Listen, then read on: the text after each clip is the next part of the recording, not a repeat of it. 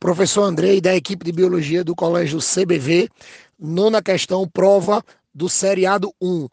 A nona questão era uma questão assim muito tranquila para o aluno, porque era uma questão que estava relacionando uma célula eucariótica e uma célula procariótica.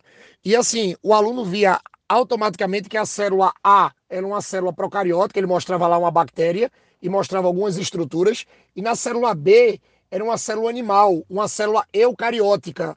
Então, o aluno teria que lembrar qual eram as diferenças principais entre uma célula procariótica e uma célula eucariótica e rapidamente ele achava o gabarito letra D, aonde confirmava que a figura 2 era uma célula animal e que uma das estruturas que estavam apontadas na figura era o complexo de Golgi, que é exatamente uma organela especializada no armazenamento e na secreção de substâncias, principalmente proteínas produzidas pelo retículo endoplasmático rugoso. Então, uma questão muito tranquila em que rapidamente o aluno chegava no gabarito letra D.